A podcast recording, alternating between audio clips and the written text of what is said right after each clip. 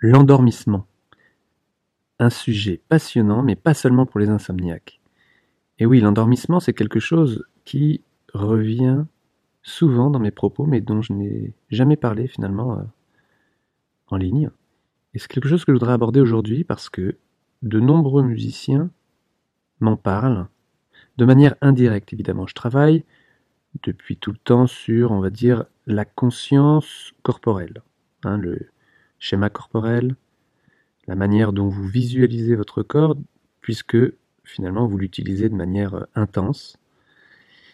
Et ce schéma corporel est un élément super important pour vous, parce que c'est celui qui vous donne des références, et ce sont ces références qui vous permettent de retrouver à tout instant votre technique instrumentale, c'est ce qui vous donne votre fiabilité et qui vous permet aussi de vous donner beaucoup d'assurance, puisqu'à chaque fois que vous montez sur scène, ou simplement que vous répétez chez vous, vous vous référez avec une mémoire aiguisée à des placements divers que vous faites consciemment ou inconsciemment. Et ces placements vous permettent de retrouver votre savoir-faire, votre jeu, votre justesse, votre dosage, vos nuances, tout ce que vous avez intégré depuis des années. Donc la conscience corporelle, c'est un élément euh, qui est évidemment travaillé, que vous travaillez depuis tout le temps. Mais on peut parler également de la conscience euh, euh, mentale, on va dire cognitive, à l'aide du côté cognitif et également du côté comportemental, c'est-à-dire d'être conscient que vous avez des pensées, si on parle du, cognitif, des pensées qui, qui viennent, qui passent, que vous prenez en compte ou pas. Et ces pensées vont déclencher des émotions. Des émotions qui ne sont pas nécessairement intéressantes pendant votre jeu. Alors, ça c'est un gros sujet que je redévelopperai, évidemment, la, présence des émotions pendant le jeu. Et essentiellement, il y en a une qui est euh, vraiment à mettre de côté, c'est euh, une des émotions, c'est la peur. On parle évidemment d'anxiété, et l'anxiété de performance, c'est celle qui vous limite quand vous jouez et avec laquelle il faut, faut falloir euh, euh, non pas se battre, mais bien jongler pour arriver à la faire disparaître, mais mieux que ça, à ne pas la faire apparaître. Donc cette conscience de ses pensées et puis du comportement. Alors le comportement, on peut parler d'un comportement euh, encore une fois, d'attitude, mais un comportement physique, et ça, j'aime euh, travailler avec ça, avec vous, sur le comportement bah, d'une épaule, d'une main, d'une langue, d'une respiration, et ça, c'est vous qui décidez consciemment, qui avez organisé consciemment tout au long de votre vie, euh, eh bien, des schémas fonctionnels. En tout cas, je vous le souhaite, qui sont fonctionnels.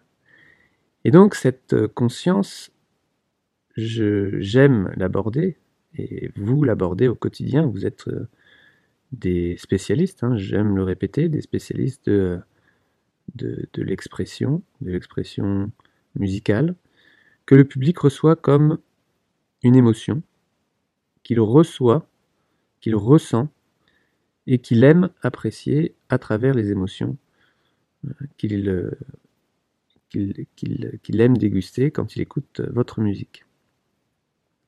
Cette conscience, on l'a pas tout le temps.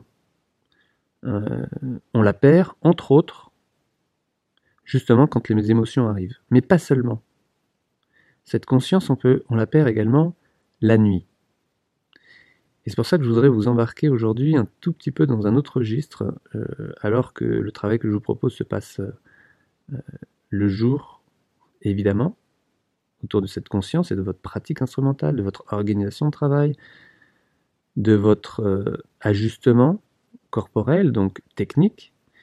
Là, je voudrais vous parler d'un sujet qui, euh, revient très très fréquemment, et un musicien m'en a parlé dernièrement, et on a eu l'occasion de travailler là-dessus. C'était ce musicien se réveiller le matin avec des douleurs. C'était systématique depuis des années. une douleur à l'épaule, c'était euh, un exemple, mais c'est un exemple qui revient aussi souvent. Une douleur d'épaule, douloureuse au matin. Et évidemment, s'il travaillait sur son épaule pendant la journée, en y faisant attention, en la détendant, et grosse erreur, évidemment, vous savez que la détente de l'épaule amène des tensions supplémentaires. L'épaule a, une caractéristique, c'est que euh, c'est une articulation qui n'est jamais calée. C'est une articulation super mobile. C'est une fausse articulation. Si on parle de l'articulation entre la scapula, l'omoplate et le thorax, hein, c'est une, articulation euh, euh, de glissement entre l'omoplate contre la thoracique. Et puis ensuite, entre l'omoplate et l'humérus, là il y a une vraie articulation, hein, l'articulation scapulo-humérale, qui est une articulation qui donne la mobilité au bras. Mais ces deux articulations, bon, il y en a d'autres, hein, il y a celle avec la clavicule, euh, scapula et clavicule, et puis la clavicule et le sternum. Mais cet ensemble d'articulations est très très mobile, ce qui donne d'ailleurs euh, une qualité de, euh, de, mouvement, non pas seulement du bras, mais aussi de l'épaule, puisque l'omoplate, vous le savez, a des grandes mobilités pour pouvoir amener, parce que c'est ça la finalité, la main où vous voulez, aussi bien devant vous, dans l'espace, que derrière vous. Si vous voulez, euh, si ça vous chatouille entre les omoplates, vous amenez votre main par derrière, évidemment, l'omoplate se décolle. Et si vous êtes assez souple, vous pouvez la toucher, décoller, parce que elle se décolle pour pouvoir laisser la main arriver derrière. Or, quand vous la portez devant, il faut qu'au contraire, cette omoplate soit soutenue. Ça, c'est vraiment un des thèmes euh, que j'ai longuement abordé, que j'avais euh, vraiment euh, développé grâce, entre autres, à Philippe Chamagne, que j'avais suivi, que j'ai suivi au tout début de mes études. L'anatomie, c'était vraiment un thème c'est vraiment un thème qui me passionne et que je développe toujours et encore. Et donc cette épaule qui n'est jamais calée, qui n'est finalement jamais au repos, la nuit peut prendre des positions inconfortables et en effet entretenir les problématiques que vous avez. Alors euh, si on prend une problématique finalement qui n'est pas une pathologie mais qui est un problème pour beaucoup, c'est des tensions douloureuses des contractures douloureuses de toute la musculature supérieure et postérieure de l'omoplate. Donc on parle des rhomboïdes, des trapèzes, trapèzes moyens, trapèzes supérieurs, angulaires de l'omoplate, toute cette musculature qui se trouve entre vos omoplates et sur la partie supérieure de votre épaule, qui vient s'insérer jusqu'au niveau cervical, jusqu'à votre nuque. Et donc ce musicien me disait que chaque matin, chaque matin depuis des années, il se réveillait avec des douleurs qu'il gérait pendant la journée, qu'il dérangeait évidemment, et qui lui provoquait même des, des douleurs intenses au niveau de l'avant-bras et de la main, pour une double raison, parce que sa main n'était, n'est, hein, j'ai vu ça, n'est pas encore équilibrée sur son instrument, donc ça crée des tensions locales, mais aussi parce que sa main compense le fait que son épaule n'est pas aussi bien euh, sollicitée et ne joue pas son rôle de porteur du membre supérieur. Et donc, cette euh, tension qui est entretenue euh, la journée, pendant son jeu, mais aussi pendant son quotidien, eh bien, cette tension, elle est aussi entretenue la nuit. Or, la nuit, vous n'avez pas cette conscience et cette attention que vous pouvez porter. Et quel dommage Quel dommage parce que c'est encore pendant 6 heures, 5 heures, 6 heures, 8 heures, 10 heures de sommeil que vous entretenez cette problématique. Or, il est possible d'apprendre à s'économiser la nuit.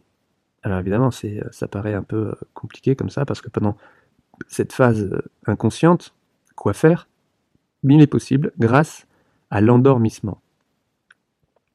Alors évidemment, ça ne concerne pas que les insomniaques, puisque l'endormissement est un élément hyper important pour, pour chacun d'entre nous, dans le sens où vous pouvez vous éduquer à vous positionner dans euh, dans un confort, et je sais que chacun le fait à sa manière, puisque pour pouvoir s'endormir, il s'agit de diminuer le tonus musculaire et diminuer l'attention mentale.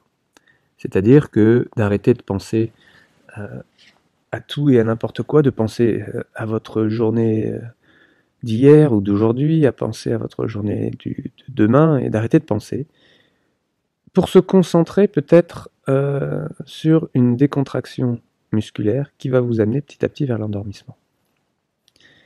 Alors je sais qu'avec euh, l'habitude, un musicien peut s'endormir très rapidement. Vous pouvez, et certains d'entre vous le font déjà peut-être, fermer les yeux et vous endormir, volontairement. Alors ce n'est pas forcément plus simple par rapport à ces problématiques de positionnement et de douleur la nuit parce que vous vous endormez un peu rapidement sur des positions un peu inconfortables. Donc, quelle que soit votre qualité d'endormissement, l'idée c'est de se concentrer sur votre position vous prenez le soir. Et c'est là où je vais parler du calage. Le fait de vous caler, c'est super important. Et je vais prendre comme exemple aujourd'hui, en tous les cas, et si le sujet vous intéresse, je le développerai évidemment, mais euh, l'épaule, votre épaule. Et on va même parler des deux épaules. Certains d'entre vous dorment sur le dos, d'autres sur le côté et d'autres à plat ventre. Hein. Il y a quatre positions, côté gauche, côté droit, à plat ventre, sur le dos. Et puis des positions un petit peu intermédiaires, un petit peu semi-allongées sur le dos, semi-ventrales. Ce qu'il faut juste comprendre, c'est que dans aucune de ces positions, la ceinture scapulaire, ou plus précisément l'épaule, droite et gauche, ne sont dans des positions calées. Si vous êtes par exemple sur le côté, le côté gauche, comme ce musicien était sur le côté gauche, c'était son bras gauche qui était euh, très douloureux à l'instrument, l'avant-bras, mais surtout et d'abord l'épaule. L'épaule, il ne pouvait pas se mettre sur le côté droit, sachant que quand il dormait sur le côté droit, l'épaule gauche était complètement euh, dans le vide. Euh, la position était hyper inconfortable et très douloureuse. Il pouvait pas mettre son bras devant, sur le côté, derrière, ça bougeait, donc tout ça était très inconfortable. Donc il dormait sur le côté gauche. Sur le côté gauche, sur son côté douloureux, et il se réveillait avec des douleurs moindres que sur le côté droit. Donc, euh, bah, il dormait sur le côté gauche et se réveillait systématiquement avec des douleurs, puisqu'il écrasait finalement son épaule, il mettait des tensions euh, des tensions non pas actives de toute cette musculature postérieure supérieure de l'épaule, mais une tension une tension euh, de non-récupération. Soit le muscle était trop étiré, soit il était trop compressé, et le muscle n'arrivait pas à récupérer suffisamment, et ces compressions lui amenaient des douleurs au réveil, en tout cas des raideurs, qui étaient en effet douloureuses, et avec lesquelles il commençait sa journée, évidemment, ça commençait mal. Et donc, la proposition est assez simple, mais c'est une idée, il y en a de nombreuses par rapport aux différentes régions corporelles et par rapport vos différentes euh, douleurs éventuelles. C'était de lui proposer de se mettre sur le côté droit, pas purement en position latérale, mais légèrement décalé euh, sur l'arrière dos, simplement quand vous êtes sur le profil en tirant votre bras droit. Par exemple, on parle de la position euh, latérale droite, vous tirez légèrement votre bras droit vers l'avant, pour dégager légèrement l'omoplate et vous allonger non pas sur le côté de l'épaule, mais sur légèrement l'arrière de l'épaule, donc plutôt sur l'omoplate. Pour trouver une position confortable de cette épaule, et il est évidemment possible de la trouver pour proposer à l'épaule gauche, l'épaule douloureuse, une position euh, qui ne soit pas flottante dans l'air, hein, puisque vous avez compris que cette épaule était euh, jamais au repos, mais pour proposer de prendre un coussin, un gros coussin ou une grosse partie de votre couette à mettre sous votre bras, sous votre avant-bras, pour caler clairement cette articulation, ces articulations. Il y a dans ces capacités-là, dans ces, dans ces réglages-là, une possibilité de mettre réellement l'articulation de l'épaule en général au repos. Vous allez me dire, bah oui, mais on bouge la nuit. Évidemment, et c'est pour ça que je parle d'apprentissage. C'est-à-dire que là, je vous propose de vous caler au niveau d'une épaule, parce qu'elle est douloureuse par exemple. Mais je lui ai proposé de se caler de manière globale. La tête, évidemment, quand vous êtes sur le côté, vous devez avoir un oreiller, un oreiller suffisamment épais et arrêté avec des essais de 36 oreillers ergonomiques. Non, vous prenez juste un bon oreiller de forme normale, hein, que suffisamment épais et confortable pour le mettre sous votre tête et que votre tête, votre colonne cervicale, ait la même euh, orientation horizontale que votre colonne euh, dorsale et lombaire. En tout cas, quand vous êtes sur le côté. Hein. Et un coussin sous la tête, un gros coussin euh, sous votre bras. Et puis éventuellement, pour vous caler encore mieux, un gros coussin encore ou une partie de votre couette, peu importe, ou un gros traversin, entre les jambes, pour décharger les tensions au niveau des hanches, et particulièrement de la hanche qui se trouve du côté supérieur. Donc si vous êtes sur le côté droit, votre hanche gauche que vous calez grâce à un gros coussin sous les cuisses. Mais pas que les cuisses, peut-être aussi les jambes. Pour retrouver une position qui soit la plus ergonomique, une position qui est décrite, hein, qui est décrite les, par les scientifiques, qui a été mesurée au départ euh, dans l'espace, mais également dans l'eau, cette position de référence, euh, qui ressemble assez à une position fétale. Hein, vous le savez, une position fétale, c'est la position euh, qui est prise lorsque vous relâchez complètement l'ensemble de votre musculature. Et si vous arrivez à relâcher complètement l'ensemble de votre musculature, vous avez des grandes chances de vous endormir plus facilement, plus rapidement, et surtout dans des positions de repos optimales. Et c'est à force de la prendre que vous allez pouvoir la retrouver. Nous avons besoin de bouger pendant la nuit pour euh, éviter des compressions minimes, hein, mais des compressions et des inconforts, donc nous bougeons. Et il est possible, et je sais que je me surprends systématiquement à me réveiller dans des positions aussi confortables, mais différentes de celles que j'avais prises la veille pour m'endormir. Donc inconsciemment, vous pouvez éduquer, vous éduquer, à prendre des positions confortables, malgré le fait euh, de dormir et de ne pas se réveiller. Je ne me réveille pas la nuit, euh, et pourtant je change de position et je me retrouve toujours dans des positions hyper confortables. Le confort de la position allongée, c'est quelque chose d'hyper, d'hyper important, de précieux, d'appréciable, de vraiment... Euh, j'adore l'endormissement, c'est un moment que je privilégie. Quand je décide de m'endormir, de me caler, de vraiment de mettre dans une position, mais de confort optimal. Qui sont des positions euh, bien plus faciles à prendre euh, que des positions optimales dans n'importe quelle activité, physique, musicale évidemment. Et ça s'apprend. Et euh, vous n'êtes pas forcément conscient de cette importance-là, puisque plein de musiciens me disent j'ai mal au réveil, que ce soit au niveau lombaire, au niveau d'une épaule, d'un avant-bras. Tout se cale, tout est possible. Et euh, si ça vous intéresse, encore une fois, j'approfondirai le sujet. Mais déjà, euh, je vous ouvre cette idée qui est d'apprendre à vous caler le soir pour avoir une meilleure récupération la nuit.